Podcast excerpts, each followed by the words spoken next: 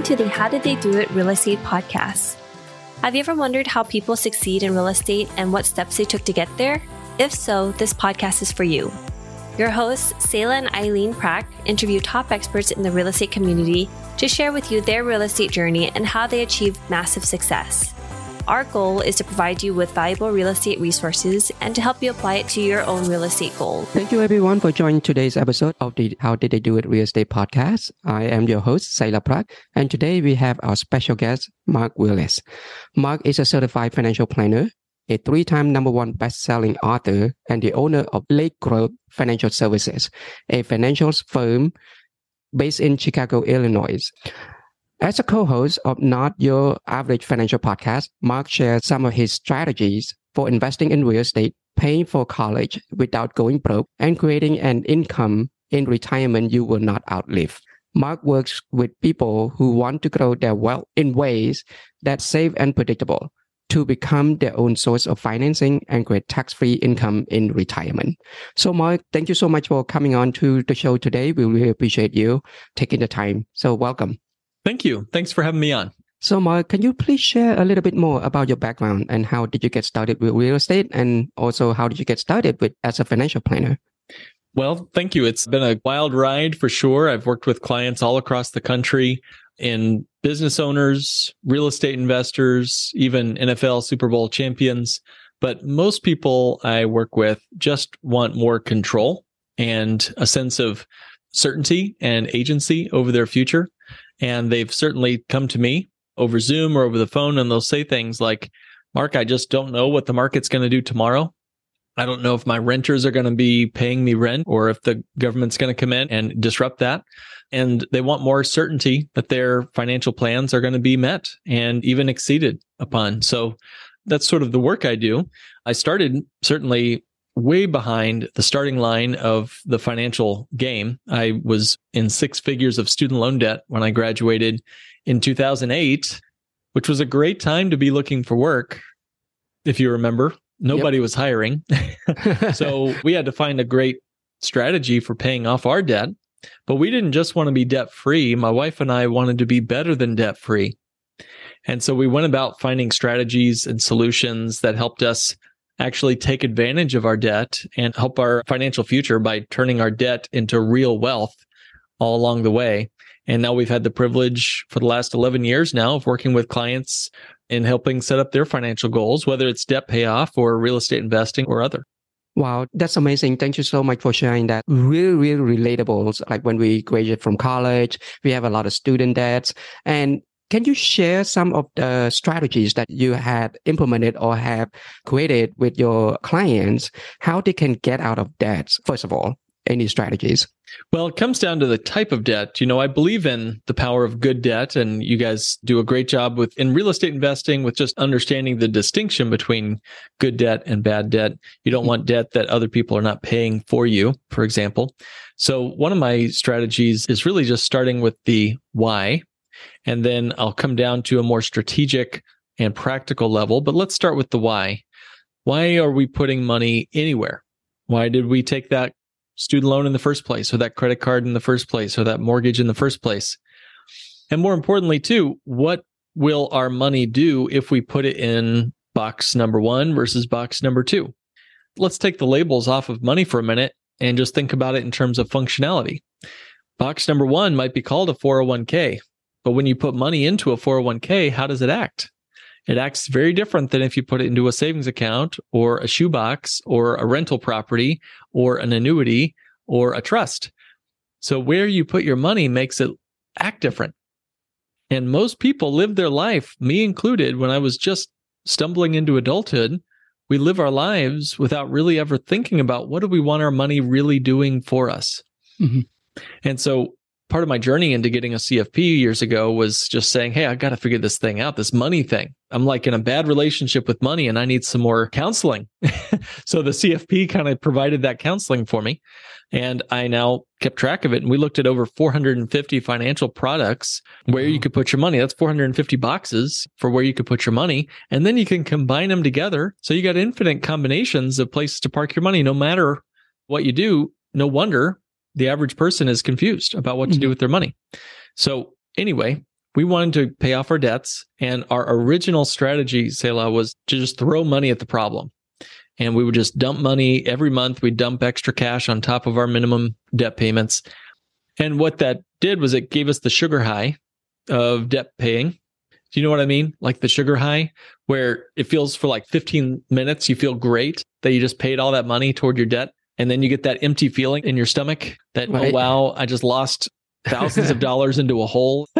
So we wanted a better way to pay off all of our debts. And uh, that's sort of what got us looking for better alternatives, ways to not just lose the wealth, but actually to gain wealth while we paid off our debt. And that was actually what led us to something known as bank on yourself. The bank on yourself concept was first introduced to me by a former college professor. And he sat down in my living room and said, Well, Mark, I know that you've got all this student loan debt. How are you paying it off? And I told him we were using the debt snowball method, where we would throw all of our money at uh, one of the debts at a time, mm-hmm. keeping current on all the debts, but just throwing everything we could at one debt at a time, right? Maybe heard of that. And he told me that that was good, but there would be a better way. And he told me what it was, and he called it Bank on Yourself. And what it is, it's a, of all things, Selah, it's, it's strange to even talk about this because as a CFP, it's not common for me to even talk about whole life insurance, but that's exactly what he discussed with me. He mentioned it was a modernized form of dividend paying whole life insurance, but not the kind that I had heard about before. Mm-hmm. The old fashioned whole life insurance really is riddled with commissions. There's a lot of insurance expenses. It's really not built this particular way. But if it's designed a specific way, known as bank on yourself, the policy does a few things really well. And it ended up helping me pay off all of my student loan debt. And when I first heard this, though, I was like, how do you save money into life insurance? It just didn't compute to me, right? It was mm-hmm. sort of mm-hmm. like, how do you save money in your health insurance or your auto insurance or your fire insurance policy. It just didn't compute. But as I dug into it, it, it really began to dawn on me what a beautiful thing it was. So you can get term insurance, which is like life insurance for a specific period of time. And that's okay. Or you can get cash value life insurance, which is sort of a way to save, pack away money. You still have a death benefit, but there's also an equity mm-hmm. that you build up and they call that cash value. Okay. That equity is the interesting part for me because when you have equity in whole life insurance, it does a few things really well. So I'll, I'll give you three and then I'll pull over and ask for your thoughts and feedback and insights here. But the first is it grows every single year guaranteed. Guaranteed. That means contractually guaranteed my money in my policies will hit an all time record high every single year for the rest of my life, guaranteed. I don't know too many things in the financial universe that say that. That's pretty cool. And on top of the guarantee, if the company's profitable, they'll pack on some dividends on top of that guarantee each and every year that they're profitable and they've never missed a dividend in over 100 years. Wow. The companies I typically recommend. So that's huge. I could stop right there because that's awesome, especially this year as the market's going nuts, right? We're losing hand over fist in the stock market as we record this at the end of 2022.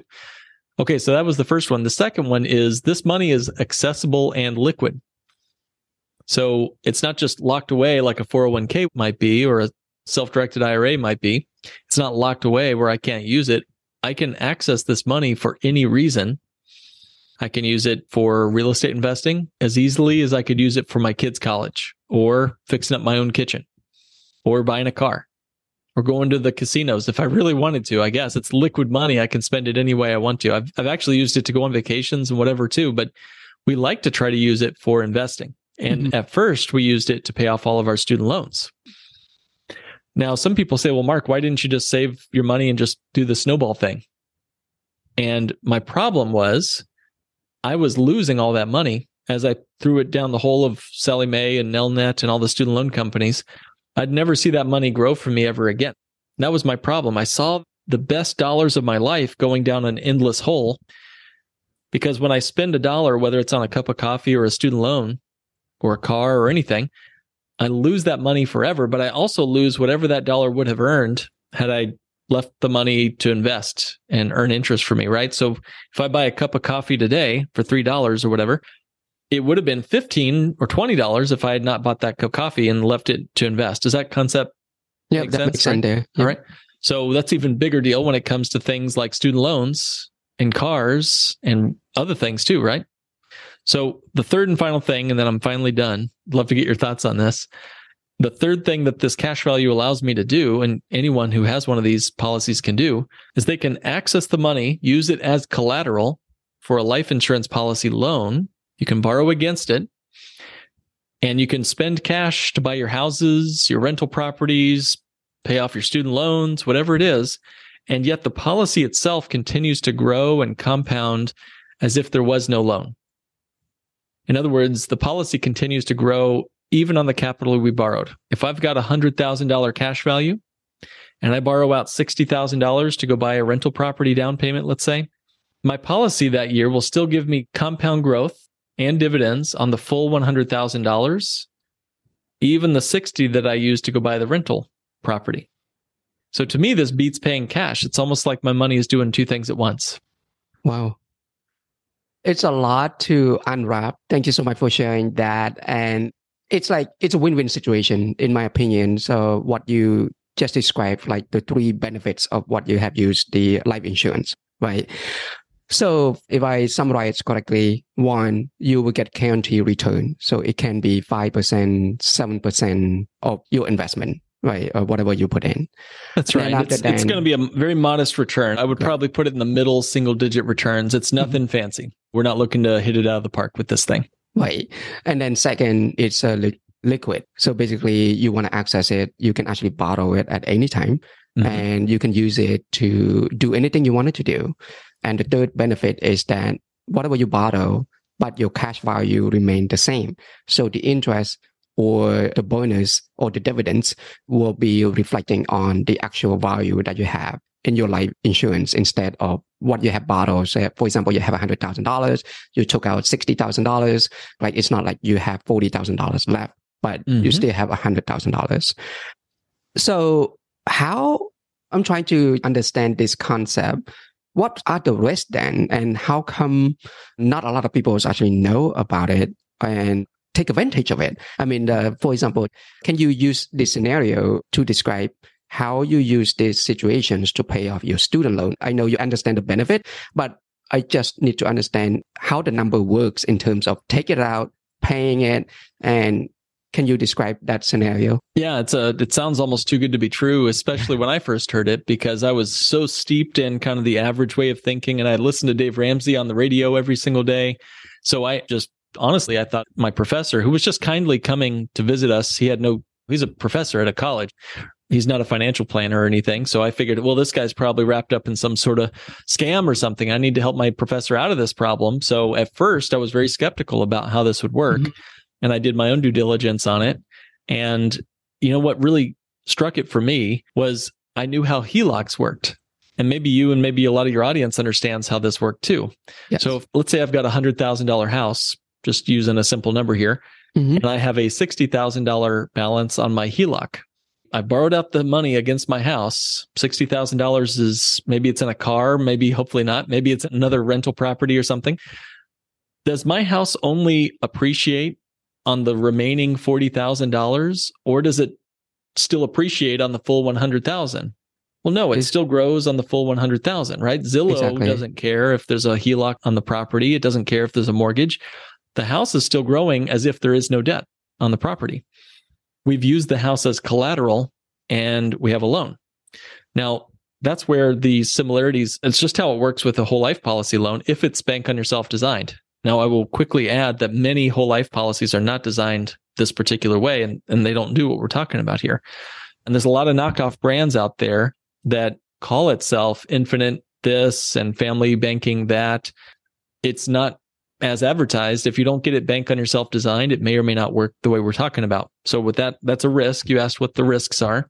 If you get the wrong insurance company or the wrong insurance Mhm. agent or the wrong financial planner to build this, it can mess things up. It's a lot like if you get the wrong elevator repairman to fix your elevator, you might end up on a downward collision with the earth. Right, right. So you want to make sure these things are designed properly. Okay. So it's not unlike that though, but different than a HELOC, the whole life policy grows guaranteed. My house does not grow guaranteed. So I can be underwater with my house if I have a big HELOC on it or something. I can never be underwater with my life insurance policy loans. So that's a key fact number one.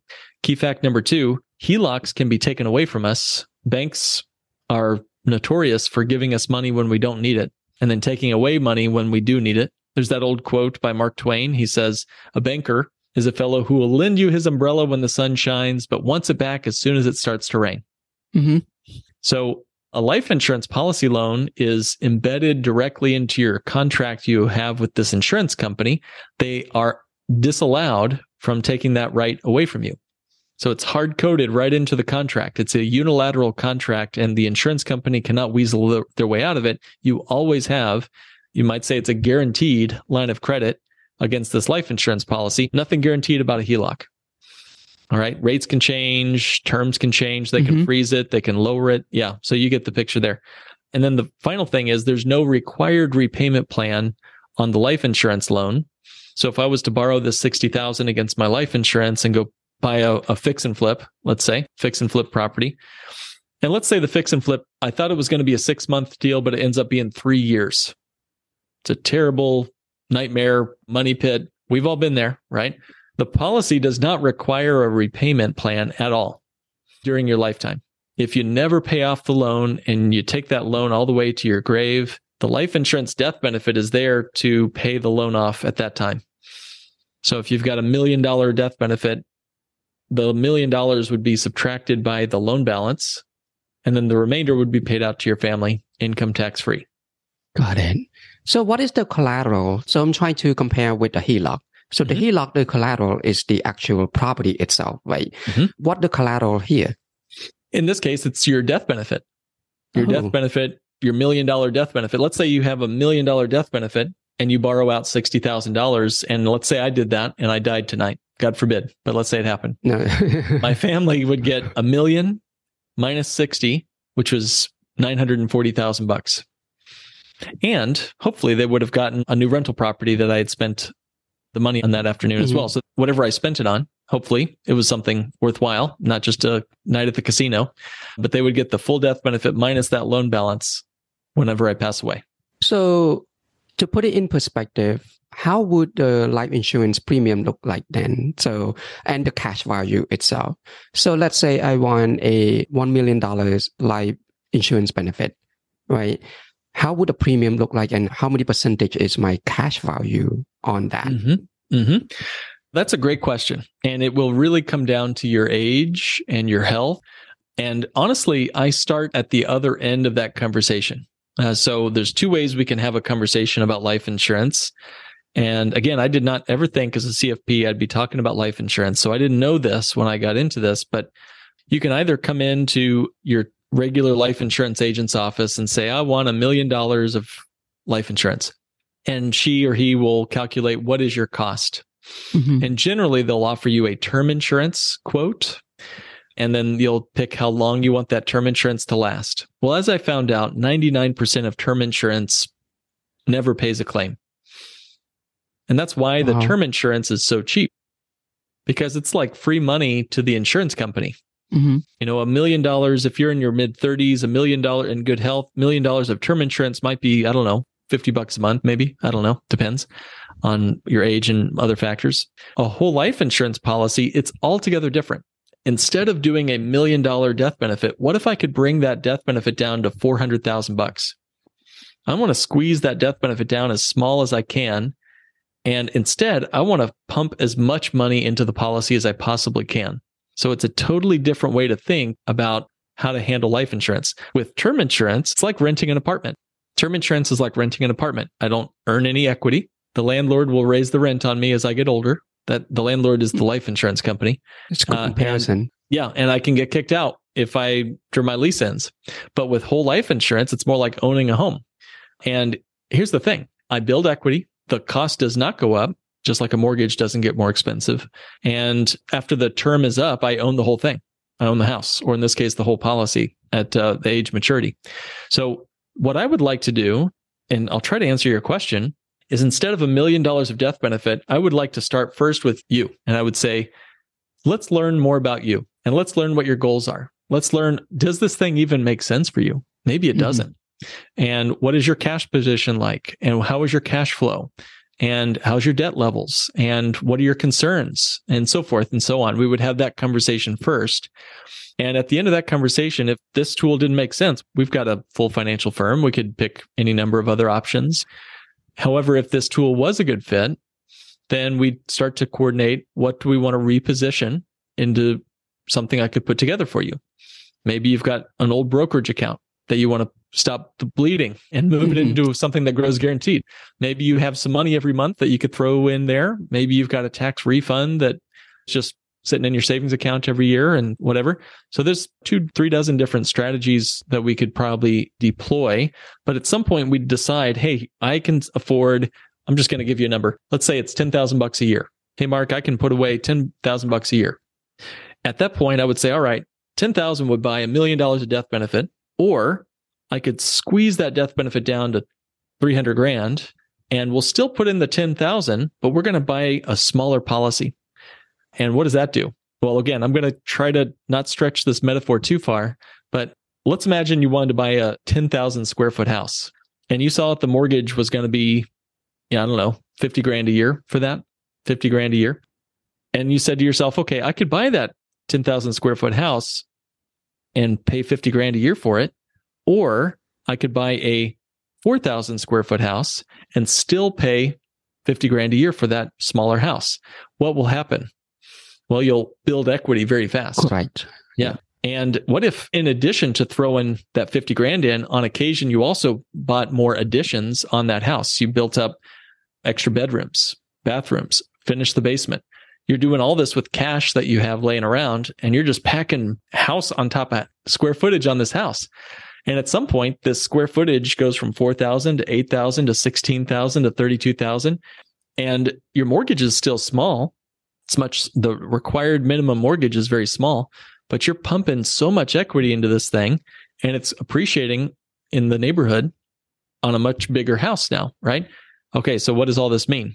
It means if you put in 10 grand and we designed it correctly, you're going to have cash value right away, kind of like you'd have equity right away in your house if you overpaid on your mortgage. There is some insurance expenses. So in the first year, you might have somewhere between 6,500 bucks and eight grand or so in the first year because you're buying life insurance. Your death mm-hmm. benefit is whatever 300 grand or whatever that was. But over time, your cash value would start to exceed what you're paying into it. Four years, five years, six years, as you start to pack that 10 grand a year into this thing, it's going to be growing at 11 grand a year, 12 grand a year, 15 grand a year. Fast forward 30 grand a year, 40 grand a year on your contributions of only 10,000 bucks a year. So the thing gets more efficient is the shortest answer I can give you to that very great question. We love hosting this show. When we started this podcast, we were doing all the editing and post production ourselves. Now, we are very excited to have this particular company as a partner of the show to do all the post production for us because it gives us the freedom to focus on the two things we care about serving you, our listener, at a higher level and growing our own multifamily business. If you are like Selah and me, then you want to add value to others while scaling your business. A podcast is the best way to do both, and we invite you to contact Adam Adams. He can help you launch your podcast, market your show for more listeners, and take all the post production off your plate so you can focus on your business instead of in it. Listeners of this show can get a free consultation with Adam. To schedule your free consultation, find the link in the show notes. It's because of the dividends or and the interest that you're actually accumulating over time as well as on top of it right? And then um, now my next question is, let's say we want to use the money for purchasing a real estate, right? Would there any issue or anything with the lenders or the mortgage companies that we want to work with, they might be questioning where you get this money from, or will they count it as like a second mortgage because you basically mm. borrow it from the life insurance, your own life insurance? That's a very thoughtful question because you're wanting to make sure, am I still going to be an attractive borrower when right. it comes time to close? And the answer is yes, you will be. The insurance company is a, again, it's a non recourse loan. And in fact, many mortgage companies favor your cash value certainly against things like your brokerage accounts, but even against a savings account. It's more attractive to have a big, juicy life insurance policy than a savings account when it comes time to being a borrower and you're coming to the closing table or you're getting approved for a loan or whatever, because they know, again, it's a death benefit there. They can claim that if they had to. So, yes, you're absolutely right. If you have an asset, like life insurance, cash value life insurance, you can bring the cash value part of that as an asset on your balance sheet to the mortgage company as you're getting approved for that loan. And they at least will count 100 cents on the dollar, sometimes a bit more than that. Just depends, on, again, on whether you're doing a collateral assignment or anything like that. But no, you're exactly right. There's a, a current asset value to your cash value that gets put onto the the balance sheet when you're getting approved for that loan. Got it. So in terms of borrowing, just want to clarify. So we borrowing it against our cash value, not the actual life insurance benefits, correct? That's right. Mm-hmm. That's oh, right. It. Okay. And then when you, in terms of borrowing it, is there any interest or anything that the life mm-hmm. insurance mm-hmm. will charge you? Mm-hmm. Yes, it's a true loan. So there will be interest paid. Do you want the 30 second answer to that or yes. more like the three minute answer? you pick. We have time. All right. Oh, okay. I'll keep an eye on the time too. But yeah, okay. So I'll try to keep this brief. The loan interest is favorable against other options that are out there. So to give you some example, if it took you four years, let's say you borrowed some money and paid it back over four years, your annual percentage rate would be about 1.9%. Oh, so about 2%. APR. I mean, These days, what... that's very good. super good. yeah, super good. Now, that still is interest. I'll give you a very concrete example. A gentleman who is a real estate investor, client of mine, he had a $350,000 loan that he borrowed out, and his plan is to pay it back over five years. So he borrowed out 350 grand. Let's just stop and think about how cool that is. He did not need to get approved for that loan. He waited about four or five business days for it to be direct deposited into his bank account. That was it. No questions asked. Okay, so he gets that 350 grand. He uses that to purchase some a multifamily syndication that he's a part of. And over the next 5 years, he'll pay off that loan through distributions and rent money and so forth. The total interest that he'll pay is going to be 38,000 bucks over That's 5 it? years. Mm-hmm. It's not 38,380. Wow. Yep. 38,000 bucks spread out over 5 years. That's about 1.92% yep. somewhere in that ballpark. You can check the math on that. At the same time, his policy continued to compound and grow, and he's not adding any more premium to his policy at this point. It's doing its own thing. It's just growing on its own speed at this point, which is important to realize that you can stop funding these things. You don't have to fund them forever. So the policy over that same five year period, Selah, will grow $119,000. It's about 120 grand. He only paid 38 grand of interest. So we know the word arbitrage, right? Yep. He made 120, he spent 38. Who won that scenario? Him. Yeah. Yep. So you use money for free and it's growing on its own. That basically, and you're keeping the profit in between and you're buying a property. Mm-hmm. So yeah, we didn't even talk about the real estate rental money or the tax advantages of the, of the multifamily. That's set over here, but just the policy itself. Correct. You're exactly right. So another question that you mentioned, I wanted to ask about was you talking about, okay, at this point, he stopped paying for the premium, right? So I would assume that the money that he putting in growing enough where it actually can pay for the premium on its own. Mm-hmm. What about what happened? Let's say somebody started this process and it's going to take about 10 years for cash value to be able to generate enough incomes to pay its own premium. But five years in, he's unable to afford anymore. Mm-hmm. How would that happen? Did they stop? They cut off the premium, like you're talking about the term insurance earlier, where you stop paying the premium, they cancel your policy. That, yep. That's what it is. Will it happen the same thing here? Well, great question. Now, there are at least six answers to that question. So I'm going to try to keep it as simple as possible for our conversation, but we've done whole podcasts. We have, I have a show you mentioned at the beginning, not your average financial podcast. Listen to episode 203. You'll get more answers than just this, but one example of what he could do. And this is one of my favorites. And I've had to do this too. When times are tough, you got to figure out what your options are. Mm-hmm. But I just love that. Okay. Five years in, you're going to have a considerable amount of cash value at that point in your policy. Maybe it's five figures of money. Maybe it's six figures, depends on your size of your policy, but it's going to be a chunk of money, good sized chunk of money. And whoops, we're in a tight spot. It's year five.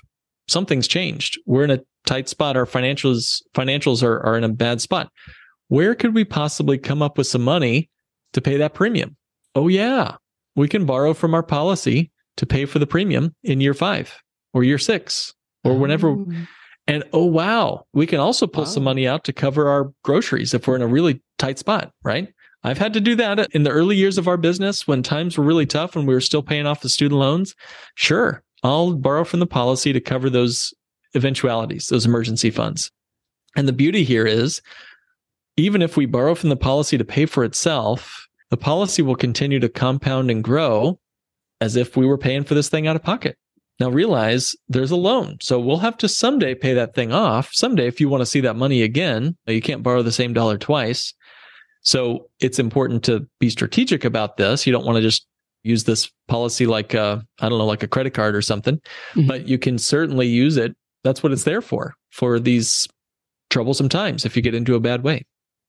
Got it. That makes sense. That makes a lot and of I sense. can't now. I can't find any mutual funds or 401ks that let you borrow against them and then they still grow as if you never took the money and, and use it to fund itself. I still can't find a 401k that lets me do that. no, not not at all. I, I don't think so. and even you have to borrow from your 401ks, you still have to pay it back as well. So wow. One of the things that you mentioned in your book was a late growth that snowbank method. Mm-hmm. So, can you elaborate what that means?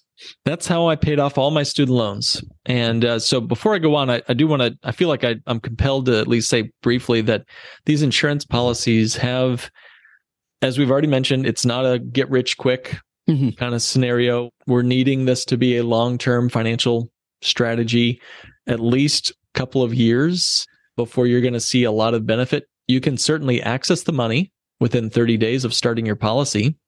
But we're not looking for get rich overnight with this. Right. The other thing I'd just quickly mention too is that you have to save. It's only going to be working if you can put money away. And for some people, that's a non starter because they're not there yet. They can't save yet.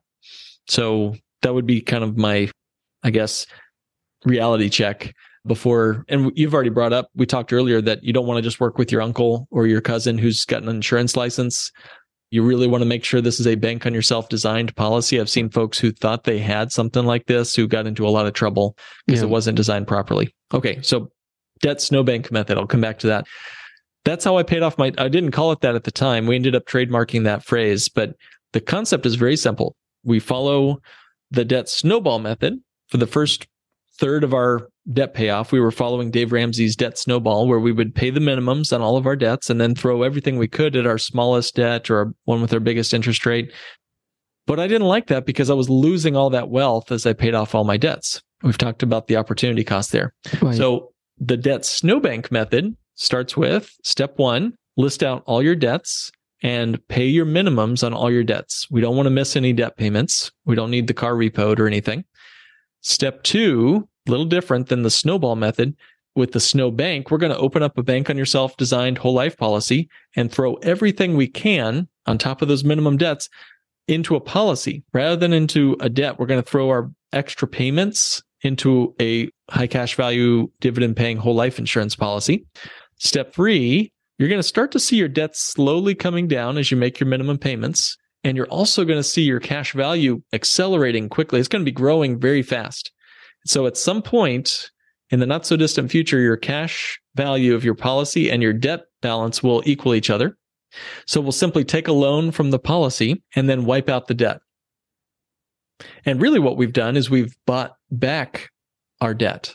We've become the banker. We mm-hmm. bought it from Capital One. We bought it from Sallie Mae. We bought it from Chase Bank or whoever your creditor was. Now you're the creditor to yourself. Right. And then in step four, the final step is to repay the loan to the policy that you control. Which is very minimal interest. Very and minimal interest. Like you said, on your own term, however, mm-hmm. how much you want to pay per month. And like right now it's in a recession, you cannot put a lot of, like you cannot pay a lot, then you just put whatever. So, mm-hmm, mm-hmm. yeah, it's a okay. beautiful thing. And the advantage there is the policy continues to grow like you never took the loan against it. So you don't have to choose anymore between saving for retirement or paying off your debt. Now you can do both at the same time. You can Right. build this asset today and you can still borrow against it to pay off your debts and then pay yourself back on your own terms. And I just feel like if even 10% of America knew that this was a thing, like how would that change the credit card industry? How would that change the student loan industry? How would that change everything? Yes, and as you mentioned, ten percent. If ten percent of America knows about this, right? So I'm possibly one of those like ninety percent that don't know about it. So how come like none of us know about it? Like uh, this is like a the best kept secret. Yeah. Why I- is that? I only have guesses to your question. So you could probably guess as well as I could. Wall Street doesn't want you to know this, right? Do they get paid if you take money out of their stocks or 401ks and put it over here? No. No, no. Insurance agents typically aren't taught this. I wasn't. And I wasn't taught this when I got my CFP. It's very rarely taught. You have to really be trained by specific mentors. And I've been blessed to be one of trained under one of the best, Nelson Mhm. Nash, who started this decades ago. But I will say it's also sort of like a familiarity bias. You know what, what I mean by this? If you buy a red car, you'll start to notice all the other red cars Yes. now that you've heard me talk about this, Selah, you might start to notice this in other places. I bet you will. Yes. And I bet your audience I'm pretty will sure will. Yeah. because it's there. And in fact, the more I stumbled into this as I got out of kind of the oh so average kind of blinders on real estate and stock market only, I started to see that more and more affluent people already had these policies. And there's a great history of American business people who've had these which we could talk more about if you want. But most importantly, and thing that shocked me the most was that banks themselves have some of the biggest whole life policies in the world. And Bank of America, just to pick them at random, they own more cash value wealth than all of their real estate combined. Wow. It's in the hundreds of billions of dollars. Yeah, look that up. Don't take my word for it. Look that up. But that's Bank of America's cash value life insurance. The cash value part is worth more than all of their real estate combined. So, Wow. what do they know that we don't? Now I know now, and uh, our audience would know as well. Mm-hmm. So, and another question I want to ask, you say that it's guarantee, right? So let's just say interest for like 5%, let's say 3% that you got paid from the insurance. And how can they guarantee such a returns, especially like what happened if things are not are going south? The life insurance company goes bankrupt or something like that. How can Mhm. they make such a guarantee? And then what was the potential risk that they would go bankrupt? Boy, these are all very thoughtful questions. I can tell you're really thinking through some of the what ifs, and it's true. There's what in life is ultimately guaranteed at Right. all, right? I mean, seriously. And you're right. At some level, depending on what sort of apocalypse we're talking about here, nothing is ultimately guaranteed at the end of all time, right? So insurance companies have had the privilege of using the law of large numbers, what we call actuarial science, for hundreds of years, thousands even. There's pensions that go back to the Roman Empire. But life insurance companies in this country have provided that guarantee for since the Constitution was written in this country and, and even before that in other countries. And it's very simple. You're a life insurance company and you're in the business of collecting a bunch of premium and then paying out death claims.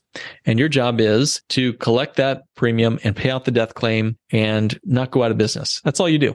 So that's a simple job. And if you're an actuary, you know that two and a half out of 10,000 35 year olds are going to die this year. And so you're going to price your products to reflect that reality. And even if there's a pandemic like we just went through, Mm-hmm. they price in externalities like pandemics, recessions, high inflation, low inflation, negative interest rates. These insurance companies have priced in a lot of these potential realities and they keep a lot of their money in cash to provide that guarantee if their the rest of their general fund is not profitable for some reason because they're on the hook. They're legally obligated to pay that guaranteed death benefit and that guaranteed increase of cash. So it's literally just sitting over there in the insurance company's general fund. The guarantee is. Now, if the insurance company is profitable, they'll throw dividends on top of that guarantee. Mm-hmm. But it's not unlike your mortgage on your house. If you get a 30 year mortgage, you're guaranteed to have your house paid off after you've made 360 payments. They don't have a guarantee on what your home is worth, but the contract says you, on a mathematical basis, your balance will be zero dollars after you've made your final mortgage payment. It's the same with the life insurance. So, as far as like what would happen if an insurance company went bankrupt, that's another really smart question because insurance companies essentially have uh, no FDIC insurance.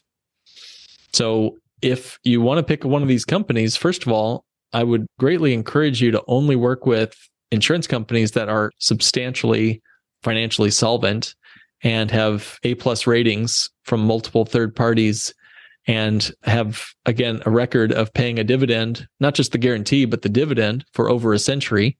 That's why I like to look for companies that have a century of dividend payments without fail right? So they've made it through the stagflation of the 1970s. They made it through 2008. They made it through this recent pandemic. And it's been business as usual, even through it. You think that if there was ever going to be a news event where all the insurance companies were going to go out of business, I would have thought you tell me, but I would have thought that this would have been that moment. We should have been hearing pandemic, about life insurance yes. coming. Yeah, you see what I mean? So, and yet these insurance companies that, again, the ones that I work with anyway, the ones that I would recommend for Bank on Yourself, not only did they not go out of business, but they were still kicking off profits, the same dividend rates that they were throwing off before the pandemic. That just shocks me, right? Yep. So that's solvent that they can handle something as crazy as we just went through the last two, three years. Wow. So, Mark, this is a great strategies, and uh, thank you so much for sharing that strategies with me and with our listener. It's like a mind opening. And so, since you implemented this strategy, I know you paid off your student loans. And what was next after then? You Yeah. start purchasing real estate, or can you tell us a little bit about your Mhm. journey? Yeah, the policy itself has we've now purchased a number of these policies in my family, but that first policy was used for the debt. It was used for a medical emergency we had. It was used for a vacation. It was used for a car. Then it was used, trying to think in chronological fashion. Then we used it to help with some of the capital for our business. And then we used it for some real estate investing and doing some syndications. We've used it for down payments for our personal home. We've used it for a number of things. My favorite is when I can buy syndication deals or other real estate properties, rental properties, things that provide an income, because that's a great way to pay off the loan and recycle Mhm. that money back into the policy. So, yeah, that's been how I've used it. But the best part of this job that I have, this business, is hearing all the creative ways our clients have been using their policies.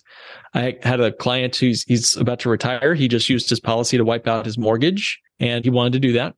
And he took a photo of his mortgage burning in his fire pit. And he bought his mortgage back from the bank. And I just thought that was really cool. I've had clients who've used it for ATM investments. I've had clients use it for mobile home park investments, storage units, all grades of multifamily, of course. Fix and flip is a big one. Buy and hold rentals, syndication deals, wholesaling, even terms deals like subject to financing and so forth. So there's just lots of ways you can use. If you've got cash, a need for cash, the policy might be a better way than just paying cash for that big purchase, whatever it might be. That makes sense. Yeah. So my mind is thinking right now. So like, uh, there's a lot of possibility popping up. So, so don't mind me. That's awesome. So Mark, what's next for you from here? Well, I just love the chance to sit down and have those one on one conversations with clients. I feel like I'm built for this. I love what I do. It's exciting for me. I feel like I get to kind of live vicariously through a lot of my clients and they give me great ideas for what I might do with my own personal financial story too. So it's just a privilege. I get to do this and this is what I love to do all day long. And so for me, I'd love to see I mean, wouldn't it be cool if we could make it in my lifetime, seeing not through my firm alone, but what if 10% of America got here? What if they could do something like this? What would that help us do? How could that make us more competitive in the real estate investment space? If nine out of 10 people are still begging a bank to get a loan, but you're walking in there from your policy loan cash and just paying cash at closing, you're going to get the better deal. Yes. I mean, that to me gets goosebumps on my arm, right? Just thinking Yeah. about what's possible there for the folks that are willing and able to see it. So for me, next steps are just helping as many people and bringing as many people on board with this topic, but also just the more broad topic of financial agency and not just being a tennis ball floating down the financial gutter, but learning to swim upstream and have a good sense of control and belief that we have some sort of influence over our environment. We're not just being kicked around by the Wall Street gurus that love to tell us that they're the lords of finance. So, Mark, talking about sitting down with other clients and all that. So, if our listeners wanted to reach out to you and learn more about the strategy and like seeking your guidance, how can they do that? Well, thank you. Yeah, the opportunity is out there. If you've heard something today that sounds like you w- would like to learn more, we can help. We sit down and have one on one conversations. Either me or one of my colleagues would meet with you for free and just listen to what you're trying to do. And if, again, if this particular strategy is not the right fit, we look at strategies that would be. But if you can imagine never having another down year ever again in your policies as they grow guaranteed, they'll hit all time record highs every year. So the best way for you to reach out to me or my firm is kickstartwithmark.com. That's kickstart with Mark with a K.com.